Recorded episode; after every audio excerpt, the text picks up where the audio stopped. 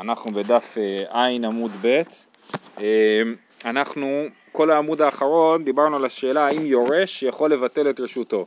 זאת אומרת, אם בן אדם מת יהודי בשבת והבן שלו יורש אותו, האם הבן יכול לבטל את רשותו לאנשי החצר או שלא, או שבגלל שלא היה לו את האפשרות לבטל את רשותו בכניסת שבת, אז לכן גם אין לו אפשרות לבטל את רשותו בתוך השבת. אנחנו בשורה האחת לפני האחרונה בדף עין עמוד ב', תשמע, ישראל וגר שורין במגורה אחת, ומת גר מבעוד יום, אף על פי שהחזיק ישראל אחר בנכסיו, אוסר. מי שחשכה, אף על פי שלא יחזיק ישראל אחר, אינו אוסר. זאת ברייתא מאוד משונה, כן? אבל בואו נתחיל אותה מההתחלה. ישראל וגר, למה מדברים פה על גר? כי גר אין לו יורשים טבעיים. גר הוא הדוגמה לאדם שאין, מה מיוחד בירושה? מה שמיוחד בירושה זה שזה קורה אוטומטית. ברגע, בשנייה שאדם מת, מיד יורשים אותו, כן? אבל גר שאין לו ילדים, אז אין לו אף אחד שיורש אותו. ואז באמת יש את נכסי הגר, ומי שתופס תופס, כן? מי שתופס נכסי הגר הוא זה הבעלים שלהם. אז יש פה מצב שישראל וגר ששורים במגורה אחת, אז הם נמצאים ביחד באיזשהו מבנה, ויש להם שתי פתחים לחצר, ומת גר מבעוד יום, הגר נפטר ביום שישי, אף על פי שהחזיק ישראל אחר בנכסיו, אוסר. זה משפט משונה, למה זה אף על פי שהחזיק ישראל בנכסיו? זה צריך להיות אם החזיק ישראל אחר בנכסיו, נכון? ואם הוא נפטר מי שחשכה, אני ממשיך בברייתא, מי שחשכה, אף על פי שלא החזיק ישראל אחר אינו אוסר. כן? וגם פה זה משונה, זה היה צריך לכתוב מי שחשכה, אם לא החזיק, אפילו אם החזיק, כן? ישראל אחר אינו אוסר. מה זה אף על פי שלא החזיק? צריך להיות אף על פי שכן החזיק, כן? אז האף על פי פה הוא משונה בשני הצדדים של הברייתא. אבל בכל אופן, מה שכן כתוב בברייתא, נראה שכתוב בברייתא, זה שאם הוא נפטר מבעוד יום, אז באמת אפשר לאסור, הנכסים שלו אוסרים, ואם הוא נפטר בשבת, אז הם לא אוסרים. אומרת הגמרא, הגופא קשיא, אמרת מבעוד יום אף על פי שהחזיק, ולא מבעיה כי לא החזיק. מה זה אומר אף על פי שהחזיק? אף על פי שהחזיק ישראל בנכסיו, ואם לא החזיק ישראל אחר בנכסיו, אז מה? אז לכאורה במצב כזה, אז אף אחד לא יהיה אסור. אם אין אף אחד שתפס את נכסי הגר, אז אני פה לבד בחצר, נכון? אז מה זה אף על פי שלא החזיק? הגופא קשיא, אמרת מבעוד יום אף על פי שהחזיק, ולא מבעיה כי לא החזיק, אדרבה, כי לא החזיק לא אסר. אז לכן האף על פי פה הוא לא מתאים. אמר רב פאפא, אימה אף על פי שלא החזיק, צריך לתקן ולכתוב אף על פי שלא החזיק ישראל אחר בנכסיו אוסר, כן? למרות שאף יהודי לא החזיק בנכסים, עדיין זה אוסר, עדיין זה נחשב לחצר ששייכת לשני אנשים, למרות שהגר נפטר ואף על פי שאף אחד לא החזיק בנכסיו. שואלת הגמרא, איך אתה מתקן ככה? ואף על פי שהחזיק אתה, אני, מה, אתה מוחק אתה מוסיף את המילה, לא, אתה משנה את כל המשמעות, כן? אז מה אומרת, ואף על פי שהחזיק אתה, אני, החיקה אמר, אף על פי שלא החזיק מבעוד יום, אלא מי שחשכה, כיוון דאב עלי להחזיק מבעוד יום, אוסר. כן? אז הוא אומר, מה הכוונה אף על פי שהחזיק ישראל? צריך לתקן פה להסביר את העניין, זה אף על פי שלא החזיק, כיוון שהיה לו להחזיק, אז הוא אוסר. כן? אז אם הגר נפטר ביום שישי, ואף אחד לא החזיק מבעוד יום, אבל מי שחשכה החזיק, וזה הכוונה אף על פי שהחזיק ישראל בנכסיו. אף על פי שהחזיק ישראל אחר בנכסיו, מי שחשכה, הוא אוסר את החצר, כי הוא יכל כבר לתפוס את זה מבעוד יום. ואותו דבר אומרים על הצד השני. אבל אם אף אחד לא יחזיק, אז זה לא יאסור. אז הנה, אם אף אחד לא יחזיק בכלל, אז לא יאסור, נכון. אבל אם הוא לא יחזיק מכניסת השבת, אלא בתוך שבת הוא יחזיק, מי שחשכה בשבת, אז הוא כן אוסר. אותו דבר עושים על הצד השני של הברייתא. מי שחשכה, מי שחשכה אף על פי שלא החזיק ישראל אחר אינו אוסר, זה הצד השני של הברייתא. אם הגר נפטר, מי שחשכה אחרי כניסת שבת, אף על פי שלא החזיק ישראל אחר אינו אוסר, אף על פי שלא החזיק ישראל אחר ולא מבעיה כי החזיק, אדרבה, כי החזיק אסר. זאת אומרת, למה זה אף על פי שלא החזיק? צריך להיות אף על פי שהחזיק, כן? אמר רב פאפא, אימה אף על פי שהחזיק, אז בוא שוב, רב פאפא עושה אותו דבר, אומר בוא נמחק את המילה לא, כן, נהפוך את המשמעות. אומרת הגמרא, ואף על פי שלא החזיק התני, זה לא חוכמה למחוק את המילה לא, אי אפשר לעשות ככה, אחי כאמר, אומר לו, מה הכוונה? אף על פי שהחזיק משחשכה, כיוון דלא הב עלי להחזיק מבעוד יום, אינו אוסר. מה זה כיוון אף על פי שלא החזיק? הכוונה היא, אף על פי שהוא לא יכל להחזיק מבעוד יום, אף על פי שהוא החזיק, כיוון שהוא לא יכל להחזיק מבעוד יום, אז הוא לא יכול לאסור. אוקיי, עד כאן הייתה הברייתא, ואנחנו הבאנו אותה בשביל, זאת אומרת, כיוון שהבאנו את הברייתא, היינו צריכים גם להסביר אותה, כן? אבל עכשיו חוזרים לשאלה הבסיסית של האם יורש יכול לבטל רשות או לא. אומרת הגמרא, קטני מיית רישא אוסר, כן? הרי מי שתופס את נכסי הגר הוא דומה ליורש, כן? כמו שיורש. בא לתפוס אותם בשבת, קניין? זו שאלה טובה, אני לא יודע. אם יש בעיה לתפוס את נכסי הגר בשבת. תכף נראה בעיה דומה, אבל זה לעניין רובין, אתה שואל לעניין קנייני, האם באמת אפשר לתפוס אותם בשבת, זו שאלה, אני לא יודע. אז הוא אומר, הגמרא, קטני מיית רישא אוסר, כן, הרי מה כתוב בהתחלה? שאם ישראל תפס את נכסיו של הגר, אפילו אם הוא תפס אותם בשבת, הוא אוסר את החצר לישראל השני. אומרת הגמרא, אמאי אוסר, נבטיל, למה הוא לא יבטל את רשותו? אז קשה, הנה מכאן הוכחה שיורש לא יכול לבטל רשות. זה נקרא יורש? זה דומה ליורש, זה דומה ליורש במובן הזה שזה מישהו שבכניסת שבת זה לא היה שלו, ולא היה שלו בכלל, כמו יורש, ועכשיו זה כן שלו לגמרי. איך כל זה קשור לירובין? אנחנו שואלים האם יורש יכול לבטל את רשותו, אוקיי? האם יש לנו בחצר הזאת יהודי, יש לנו בחצר שני יהודים, אחד מהיהודים ולא עשו עירוב חצרות, ואחד מהיהודים נפטר, האם היורש של היהודי יכול לבטל את רשותו בשבת? ומפה אנחנו רואים לכאורה שהוא לא יכול, כי כתוב, אף על פי שהחזיק זר אחר בנכסיו אוסר. אומרת הגמרא, לא, מה זאת אומרת אוסר? אוסר, כל עוד הוא לא ביטל רשות, כן? מה אוסר דקתני עד שיבטל? ולכן זה לא הוכחה. רבי יוחנן אמר, מתנית אינמני בית שמאי, דאמרי אין ביטול רשות בשבת. עכשיו, המילה מתניתין פה, בדרך כלל מתניתין הכוונה היא למשנה שלנו, אבל פה רש"י מסביר שהכוונה היא לשתי המקורות האחרונים. המקור הזה של ישראל וגר ששורים במגורה אחת, ומה שלמדנו אתמול, על כל שנאסר למקצת שבת, נאסר לכל השבת חוץ מבטל רשות, כן? סליחה, זה לא מסתדר עם זה. סליחה, על אחד מבני החצר שמת וניח רשותו לאחד מן השוק מבעוד יום, למדנו את זה אתמול, שאנחנו ראינו שהוא אוסר, אז תירוץ אחד זה להגיד מה זה אוסר? אוסר עד שיבטל רשות, זה התירוץ שרב נחמן אמר, אבל התירוץ שרבי יוחנן אומר לא, באמת כתוב שם אוסר, ושתי הברייתות האלה הם על פי שיטת בית שמאי, בית שמאי חושבים שאין ביטול רשות בשבת, כמו שראינו במשנה, ושתי הברייתות האלה הם על פי שיטתם, כן, מתניתין מאני בית שמאי דאמרי אין ביטול רשות בשבת, דתנן, במשנה שלמדנו, ממתי נותנים רשות? בית שמאי אומרים בעוד יום, ובית הלל אומרים מי שתחשך. עכשיו שאלת השאלות, איך בכלל אפשר לבטל רשות בשבת? אמר אולה, מאי תמא דבית הלל? איך יכול להיות שבן אדם יכול לבטל רשות בשבת? אם נכנס השבת ויש לו רשות, והוא לא ישתתף בעירוב חצרות, אז זה בעייתי. תשובה, נעשה כאומר כלך אצל יפות. מה זה כלך אצל יפות? יש לנו דין בתרומות ומעשרות.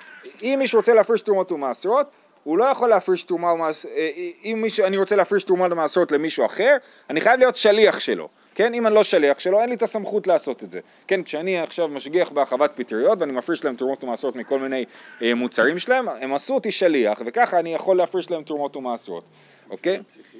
לא, פטריות לא צריכים, אבל יש להם מוצרים אחרים שצומחים. בקיצור, אז אם אני עכשיו הפרשתי תרומות ומעשרות בלי שעשו אותי שליח, ואני בא לבעל הבית ואומר לו, תראה איזה יופי, הנה פה זה התרומות ומעשרות שהפרשתי.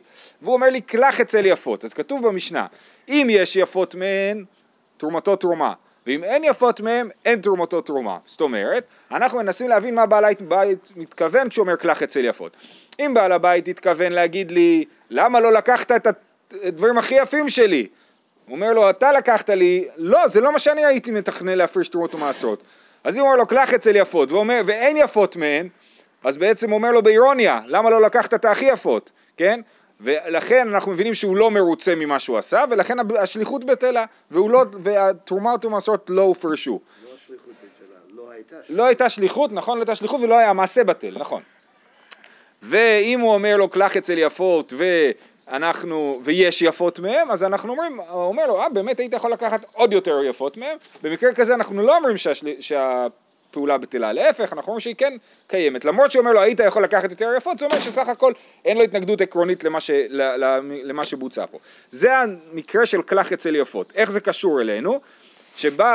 שבא בן אדם, חמישתנו גרים בחצר אחת, ואנחנו, אחד שכח לעשות עירוב חצרות, באים אליו אחרי כניסת שבת ואומרים לו, מה זה? לא השתתפת איתנו בעירוב חצרות. זאת אומרת, וואי נכון, אני מבטל את רשותי. אז כשהוא מבטל את רשותו, הוא נעשה כאומר קלח אצל יפות. עכשיו, מה הקטע בקלח אצל יפות? הרי אני לא מיניתי אותו לשליח, ולאחר מעשה מתברר, שבעצם אני מרוצה מהפעולה, כן? אז מה זה אומר? זה אומר שלמרות שמראש, לא הייתי חלק מהעירוב חצרות, זה שאני מביע צער שלא הייתי חלק מהעירוב, ואני מוכן לבטל את רשותי במקום זה, זה אומר שבעצם תכננתי להיות חלק מהדבר הזה, כן? ולכן זה עובד. זאת אומרת, באמת זה לא עובד בשבת. אלא מה? אנחנו עומדים על דעתך, ורואים זה שאתה מבטל את רשותך, אומר שאתה בעצם רצית לעשות את העירוב. וכיוון שאתה בעצם רצית לעשות את העירוב, אנחנו מאפשרים לך לבטל את רשותך. הייתי זוכר, הייתי עושה. בדיוק, כן. אבל על זה קשה, אז זה אולה אמר, אמר רבי מת נוכרי בשבת, מה יקלח אצל יפות איקה? מה קורה עם מת נוכרי בשבת? טוב, יש פה בעיה קצת עם המת נוכרי בשבת הזה, כי בחלק מהמקומות ראינו שכן אפשר לעשות ביטול רשות במקרה כזה, בחלק מהמקרים ראינו שאי אפשר לעשות ביטול רשות. בכל אופן, פה רבי חושב שמת נוכרי בשבת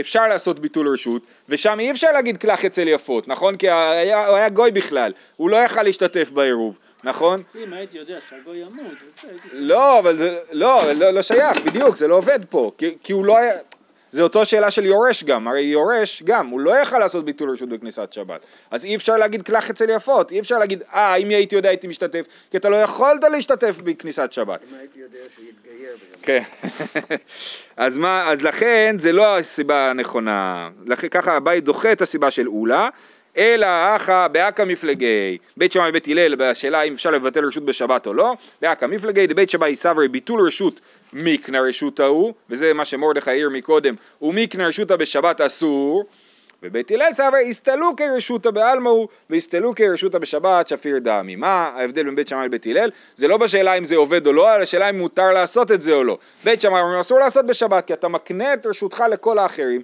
ואסור להקנות רשות בשבת. בית הלל אומרים לא, ביטול רשות זה לא הקניית רשות, אלא זה הסתלקות מרשות, והסתלקות כן אפשר לעשות בשבת. זאת אומרת, אם אני מסתכל על הביטול רשות בתור הקניה, אז אסור לעשות את זה. אם אני מסתכל על הביטול רשות בתור הסתלקות, כן, מה הבעיה? הרי שיש פה חצר עם כמה אנשים שאחד מהם הוא לא חלק מהקבוצה, אז ברגע שהוא הסתלק מהחצר, אז סבבה, אז כל מי שבחצר הוא חלק מהקבוצה. והסתלוק כרשות בשבת שפיר דמי, וזאת מחלוקת. הוא יכול לטלטל או לא? הוא יכול, ראינו במשנה שהוא יכול להוציא מהבתים שלהם לחצר, והוא לא יכול להוציא מהבית שלו, וגם הם לא יכולים להוציא מהבית שלו, זה המחלוקת, אבל ככה אנחנו פוסקים. בסדר, אנחנו תכף נתחיל את המשנה, אני רק נגיד עוד פעם, שימו לב שבחצר שלא עשו עירוב חצרות מותר לטלטל בחצר, רק אסור להוציא מהבתים לחצר, כן, החצר היא נחשבת לרשות היחיד, רק שאסור להוציא מהבתים לחצר, שם תבוא להוציא מהבית לרשות הרבים. וזה מה שהעירוב חצרות נותן, את האפשרות לטלטל מהבתים לחצר. מה, החצר כל כך דומה לרשות הרבים שאדם יתקל? היא דומה לרשות הרבים במובן זה שהיא שייכת לכמה אנשים, כן? שיש פה כמה אנשים שטובים פה ולא רק הבית שלי הפרטי. ודרך אגב, חדר מדרגות בבניין הוא לכאורה חצר לכל דבר, אוקיי? אז אם אני מתארח בחול, אנשים לא מודעים לזה, כן? אבל אם אני מתארח בחול, ואני נמצא נגיד שאני עושה Airbnb, אני שוכר דירה, אני לא יכול להוציא שום דבר מהחדר מדרגות לתוך הדירה, אני לא יכול להכניס ולהוציא מהדירה לחדר מדרגות, זה לא רק הבעיה מהבניין החוצה. מה זה? למה אסור בתוך בניין? למה מה? כמו בית בניין. נכון, גם חצר כמו בית, גם חצר היא בעצם רשות היחיד, היא מעוצבת כמו רשות היחיד, אלא מה שהיא שייכת לכמה אנשים. שם יש גויים, זה עוד יותר בעיה, נכון? בסדר. טוב שלא ידעתי את זה לפני שהייתי בן. חבל שלא ידעתי. טוב, לא נורא, זה איסור דרבנן, זה לא חייבים חטאת. מתי נזכה לטוס לחו"ל? לדובאי, היום יוצא טיסה ראשונה לדובאי אני חושב. אומרת המשנה. בתוך הדירה שלך להסתובב? בתוך הדירה מותר, כי היא שייכת רק לי. אבל ברגע שהמקום שייך ליותר מבעל הבית אחד, כאילו... מה אם הדירה שייכת? אתה בשותף עם גוי? אם אנחנו... אנחנו נגד דברים כאלה. בית מלון. בית מלון. בית מלון, אז זו שאלה מעניינת. זו שאלה מעניינת. כי מצד מסוים, אתה אומר, בעצם הכל זה רשות אחת של בעל הבית, בעל הבית מלון. אז אולי זה קצת אחרת, וגם... אם אוכלים ביחד, וזה בדיוק המשנה שתכף נראה, אולי זה גם. אז לכן נגיד בסיס צהל. האם צריך לעשות עירוב חצרות בבסיס? אז יש כל מיני סוגים של בסיסים. יש בסיסים עם כל מיני יחידות, ויש בסיס שזה הפלוגה שלי, כן? אז זה דבר פשוט. יש חדר אוכל אחד. מה זה? נכון. נכון, אבל השאלה אם צריך עירוב חצרות או לא. יש חדר אוכל אחד, וכולם אוכלים ביחד, ולכן לא צריך עירוב חצרות. כי זה, הרי מה זה עירוב חצרות? זה כאילו אנחנו אוכלים ביחד, נכון? אבל בצבא אנחנו באמת אוכלים ביחד. יש מקומות שבהם יש כמה יחידות וכמה חדרי אוכל, וזה, אז שם יכול להיות יותר מורכב. אומרת המשנה, יכול להיות ששם זה בעניין של כמו שיירה, שהקלו בשיירה, שהיינו בפרק א', שהקלו במחנה של צבא. בעל הבית שהיה שותף לשכניו, לזה ביין ולזה ביין, אינן צריכים לערב. לזה ביין ולזה בשמן צריכים לערב. רבי שמעון אומר אחד זה ואחד זה אינן צריכים לערב. היה בעל הבית בחצר ועם השכנים שלו הוא היה שותף, היו שלושה יהודים בחצר והם היו שותפים ביין. בעל הבית היה שותף לזה ביין ולזה ביין. אינן צריכים לערב. למה? כי ממילא כבר יש להם שותפות באוכל, אז זה עירוב חצרות. ואם הוא שותף לזה ביין ולזה בשמן צריכים לערב. למה? כי זה כבר לא שותפות משולשת, זה שותפות של איתו אני שותף באלף ואיתו אני שותף בבית, אז אין לנו בעצם קבוצה אחת. אבל בשותפות הראשונה זה באמת שותפות משולשת? אז תכף נראה, הגמרא תדון בזה, עוד שנייה. כן, מה זה משנה? עוד שנייה, חכו, שאלה מצוינת, תכף הגמרא תשאל. רבי שמעון אומר, אחד זה ואחד זה אינן צריכים לערב, רבי שמעון לכאורה חושב שאפילו שותפות ביין ושמן לא צריכים לערב, וזה נחשב לעירוב חצרות טוב, גם בזה הגמרא תדון ותסביר אחרת. אומרת הגמרא, אמר רב, ובכלי אחד, מה שכתוב זה ביין ולזה ביין, זה רק אם הם שותפים בכלי אחד, בתוך הכלי שמנו את היין שלי, היין שלך והיין שלו, עכשיו אנחנו שותפים וזה נחשב לעירוב חצרות. אמר רב, ודאי קנמי, דקטני, לזה ביין ולזה בשמן, צריכים לערב. הנה, אם זה ביין ולזה בשמן צריכים לערב, היא אמרת בישלמה רישה בכלי אחד, וסעיפה בשני כלים. שפיר, מה ההבדל בין יין ויין ויין ושמן? יין ביין זה כלי אחד, יין ושמן זה שני כלים נפרדים. אלא היא אמרת רישה בשני כלים, וסעיפה בשני כלים. מה לי יין ויין, מה לי יין ושמן? ככה אומר רבא, אמר לו אביי, יין ויין ראוי לערב. יין ושמן אין ראוי לערב. מה ההבדל בין יין? אביי אומר לא, אפשר להסביר שמדובר פה אפילו בשני כלים, אבל הנקודה היא שאפשר, כיוון שאפשר לערבב את הדברים ביחד, זה מספיק בשביל שזה ייחשב לעירוב חצרות, ולא צריך שזה יהיה בכלי אחד. למרות... מה המחלוקת? מה זה נקרא שותפות? מה מגדיר את האוכל המשותף בתור עירוב חצרות, ובאמת אנחנו פוסקים כמו רב, כן, שצריך כלי אחד, שבשני כלים זה לא טוב. עכשיו, כשעושים עירוב חצרות, לא צריך שזה יהיה בכלי אחד. אם אני עכשיו אוסף עירוב חצרות מכל אנשי החצר, אני לא צריך שזה יהיה בכלי אחד. רק כשמדובר פה על שותפות שלא קשורה לשבת, סתם אנחנו שותפים ביין, אז יש הקפדה שזה יהיה בכלי אחד. ואם זה יהיה בשני כלים, זה בעייתי. רבי שמעון אומר... בכלי האחד הזה הם לא שותפים כולם... כן, למרות שזה קצת לא ברור איך זה עובד, אבל כן, כאילו זה כלי אחד, זה יין, זה קשה לחלק ביניהם. אבל לכאורה הם אפילו לא צריכים להיות שותפים אחד עם השלישי, רק אחד עם השני. רבי שמעון אומר, אחד זה ואחד זה אין צריכים לערב. ואפילו לזה ביין ולזה בשמן. או צריך להגיד זה עם סימן שאלה. אפילו לזה ביין ולזה בשמן? איך זה יכול להיות שרבי שמעון חושב שזה ביין וזה בשמן נחשב לשותפות אחת ולעירוב חצרות? אמר רבא, אחא מעסקינן בחצר שבין שני מבואות. עכשיו עושים פה הוקימתא באמת מאוד רחוקה. זאת אומרת, יש פה מרחק גדול בין מה שכתוב במשנה לבין מה שמסבירים. במשנה לכאורה משמע שרבי שמעון חושב שזה ביין וזה בשמן, אפשר לעשות מזה עירוב חצרות, כן? אבל הגמרא אומרת שחד משמעית אי אפשר. אז על מה מדובר? מדובר בחצר שבין שני מבואות. יש לנו שתי מבואות, כן? תחשבו על האות H, כן? גדולה. יש שני מבואות ובאמצע חצר. עכשיו החצר הזאת רוצה לעשות שותופי מבואות גם עם רחוב אחד וגם עם הימני וגם עם הרחוב השמאלי, אז היא עושה לזה ביין ולזה בשמן. זאת אומרת, היא הצטרפה לרחוב אחד עם יין ולרחוב אחד עם שמן.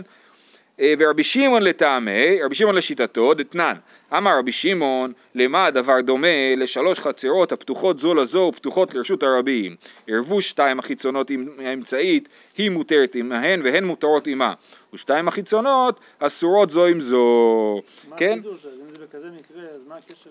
שני החיצוניים בכלל לא קשורים, למה שלא יהיה מותר?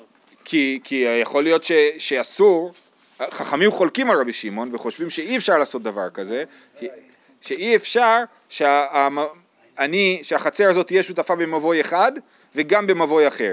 אבל פה, אם אני אומר שאני מרשה את זה, אז מה אכפת לי יין, שמן? נכון, זה ברור, אתה צודק. היין והשמן פה הוא מאבד את משמעותו, ומדובר פה על שתי מבואות נפרדים,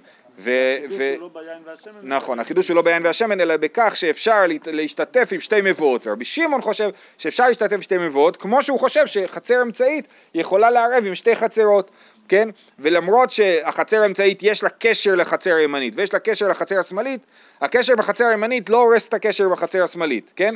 אותו דבר גם במבואות.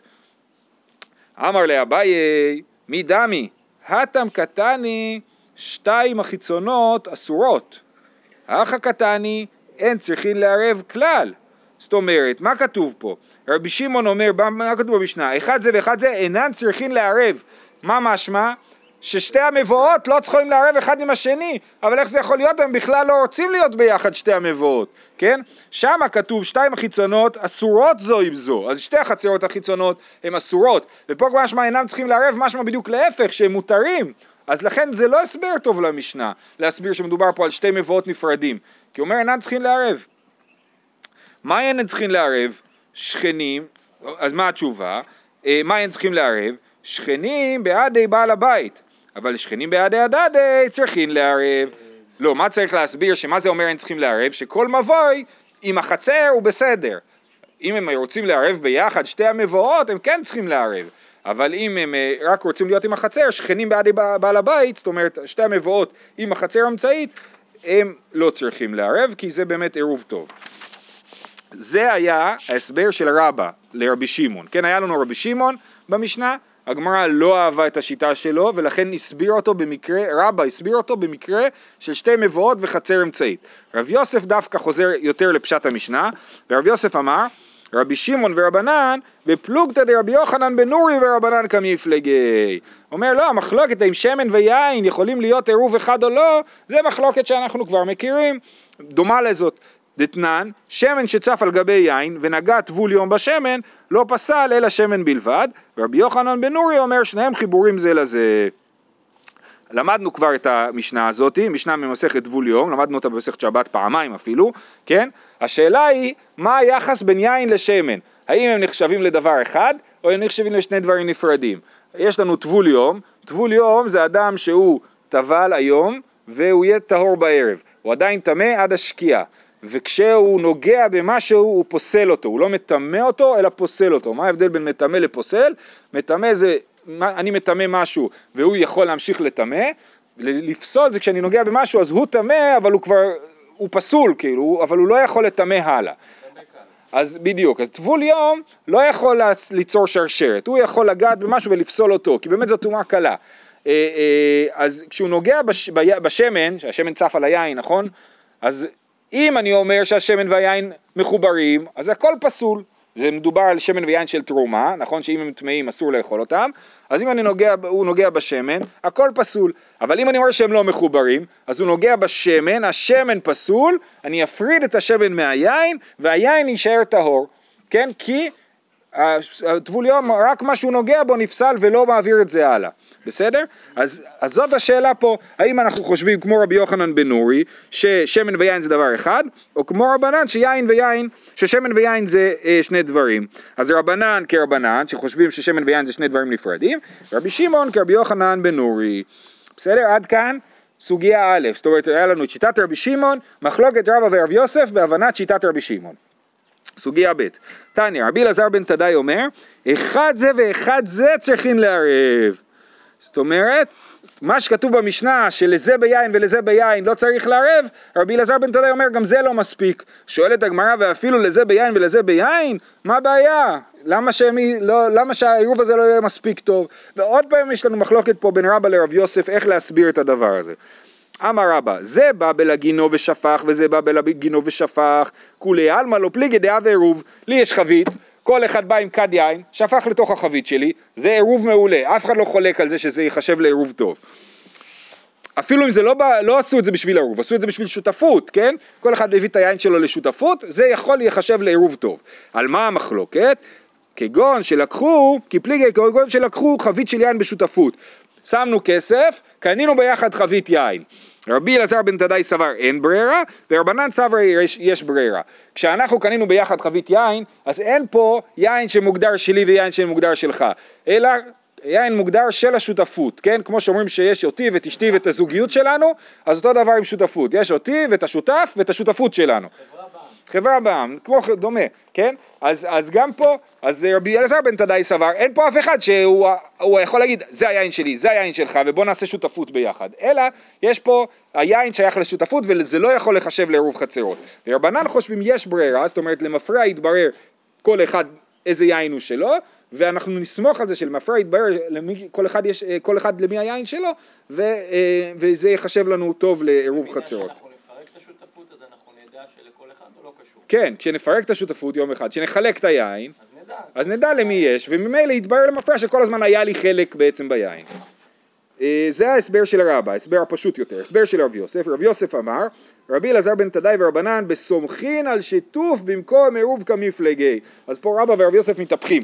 מקודם רבא הסביר החוק בשיטת רבי שמעון, ורב יוסף החזיר אותנו כאילו לפשט של המשנה, ופה הפוך, רבא הוא זה שהסביר סדר, כאילו סביר בתוך השיטת רבי אלעזר בן תדאי, ורב יוסף לוקח את זה למקום רחוק. מה הוא אומר? יש פה מחלוקת על השאלה האם סומכים על שיתוף במקום עירוב. יש לי חצר ויש לנו גם מבוי, כן? אז מה אנחנו עושים? אנחנו עושים עירובי חצרות ושיתופי מבואות, אבל לכאורה ברגע שעשיתי שיתופי מבואות כבר החצר היא חלק מהמבוי, למה אני צריך לעשות גם וגם, כן? אז צריך לעשות גם וגם כדי שלא תשתכח תורת עירוב. אבל השאלה היא מה הדין שעשיתי רק שיתופי מבואות, האם סומכים על שיתוף במקום עירוב, כן? האם זה יכול להחליף את זה? על זה מדובר פה. כשרבי אלעזר בן תדאי אמר, אחד זה ואחד זה צריכים לערב, נכון? אז הוא התכוון להגיד שגם אם עירבו למבוי, אם שיתפו למבוי ביין, זה לא מספיק וצריך גם לעשות עירוב לחצר, כן?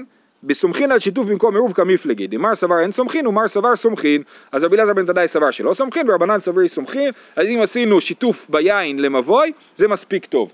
עכשיו הערה, שימו לב, עירוב חייבים לעשות בפת, שיתוף אפשר לעשות אותו או ביין או בפת, בסדר? אז כל הזמן שאנחנו מדברים פה על יין מדובר על שיתוף מבואות ולא על עירוב חצרות. אמר רב יוסף מינה מינהלה, מאיפה אני יודע שעל זה מדובר פה, כי זה באמת לא כל כך משמע מפשט הברייתא. דאמר רב יהודה אמר רב הלכה כרבי מאיר, ואמר רב ברונה אמר רב הלכה כרבי אלעזר בן תדאי. אז רבי מאיר תכף נראה אותו, שמדבר על העניין הזה של סומכין על שיתוף במקום עירוב. מה הייתה, מה? למה רב חושב פעמיים שהלכה כרבי מאיר והלכה כרבי אלעזר בן תדאי, אלא חייב אליו משום דחד טעם ההוא, כן, כנראה שמדובר על אותו עניין שסומכין על שיתוף במקום עירוב. אמר שרב פוסק שלא סומכים על שיתוף במקום עירוב, אומר הלכה כרבי מאיר שלא סומכים על שיתוף במקום עירוב, הלכה כרבי אלעזר בן תדאי שלא סומכים על שיתוף במקום עירוב. אז מיד הגמרא אומרת, רגע, אם ככה אז למה הוא צריך להגיד את זה את אותו דבר פעמיים, נכון? אמר לי אביי ואיחד דמא תרתי הלכתא למה לי, תגיד פעם אחת הלכה כרבי מאיר, למה אתה צריך גם להסביר לי שהלכה כרבי אלעזר בן תדאי? ופה יש תשובה מאוד מפתיעה, אקרא משמע לן דלא אבדינן כתרי חומרי בעירובין, בא להגיד לנו שלא עושים שתי חומרות בעירובין. מה זה אומר? עכשיו בוא נקרא את רש"י, כן? אומר רש"י אקא משמע לן דלא אבדינן כתרי חומרי בעירובין, מדאיצטריך ליה לרב למימר הלכה כבן תדאי, השמועינן דלא אבדינן כתרי חומרי דחד תנא בעירובין. יש לנו כלל שתמיד הלכה כמקל בעירובין, נכון? פה יש לנו עוד כלל. כן, יש כלל כזה, יש, השאלה אם תמיד עושים ככה, כן? ויש לנו עוד כלל, שאם אתה רוצה להחמיר, אתה לא יכול להחמיר שתי חומרות של תנא אחד. זאת אומרת, אם יש שני תנאים מתווכחים, ואני מחמיר ואתה מקל, אבל אני מחמיר כאילו פעמיים, כמו שנראה בהמשך, כן? אני מחמיר חומרה על חומרה, אז אתה לא יכול לפסוק כמוני פעמיים, אתה יכול לפסוק כמוני רק פעם אחת, רק בחומרה הבסיסית יותר ולא בחומרה היותר גבוהה, כאילו, כן? עוד פעם? אם יש לי חומרה ועליה מבוססת עוד חומרה, כן? אבל ברבנן באופן כללי אתה לא עושה חומרה על חומרה. לא, זה לא קשור, לא עושים גזירה על גזירה, אבל... כן, אבל פה השאלה היא כמי לפסוק. אז התנא שעושה חומרה על חומרה, אני אי אפשר לפסוק כמותו, כן? אז לכן מה, ורבי מאיר תרי חומרי אמר, כן, אני ברש"י, אין סומכים בחצרות על שיתוף מבוי, בין שנשתתפו בפת, ובין שנשתתפו ביין, ופליגי רבנן עלי בפת, ומודו לי בנשתתפו ביין, כן? רבנן חולקים עליו שאם נשתתפו בפת, אם השתתפו בפת לפי רבנן אפשר לסמוך על זה, אבל אם השתתפו ביין אי אפשר לסמוך על זה לחצר, רק למבוי. ורבנן דמתניתין דאחא וקימנא דאפילו בנשתתפו ביין אמרי דסומכין. אז יש לנו פה שלוש שיטות. יש את רבנן של המשנה שלנו שאומרים שאם השתתפו ביין במבוי זה מספיק טוב גם לחצר. יש לנו את רבנן של רבי מאיר שאומר השתתפו ביין במבוי זה לא טוב לחצר, כי אי אפשר לעשות עירובי חצרות ביין, אבל אם השתתפו בפת למבוי זה טוב גם לחצר, כי אפשר לעשות עירוב חצרות בפת, כן? ורבי מאיר אומר אפילו אם השתתפו בפת בחצר זה לא טוב זה במבוי זה לא טוב לחצר, כן? אז הוא מחמיר שתי חומרות שאפילו עירבו בפת בחצר זה לא טוב במבוי זה לא טוב לחצר. אז לכן, עכשיו רב רצה לפסוק כרבי מאיר, אבל אי אפשר לפסוק יותר חומרות, הוא היה יכול לפסוק רק חומר אחת, שפת זה לא טוב, אבל יין זה כן טוב. אז לכן הוא אמר, הלכה כרבי אלעזר בן תדאי, שאי אפשר, שלא סומכים על שיתוף במקום עירוב, והלכה כרבי מאיר, שאפילו ביין לא סומכים על שיתוף במקום עירוב. אז הוא בנה את החומרה ככה שהוא לא הולך רק עם רבי מאיר, אלא הוא הולך עם רבי אלעזר בן תדאי לחומרה הבסיסית, ועליו הוא מלביש חומרה אחת של רבי מאיר, ופוסק מותו שאי אפשר לסמוך על שיתוף במקום עירוב, אפילו כשעושים שיתוף ביין. זהו, עד כאן, ואנחנו נמשיך מחר עם מה רבי מאיר ומה רבנן.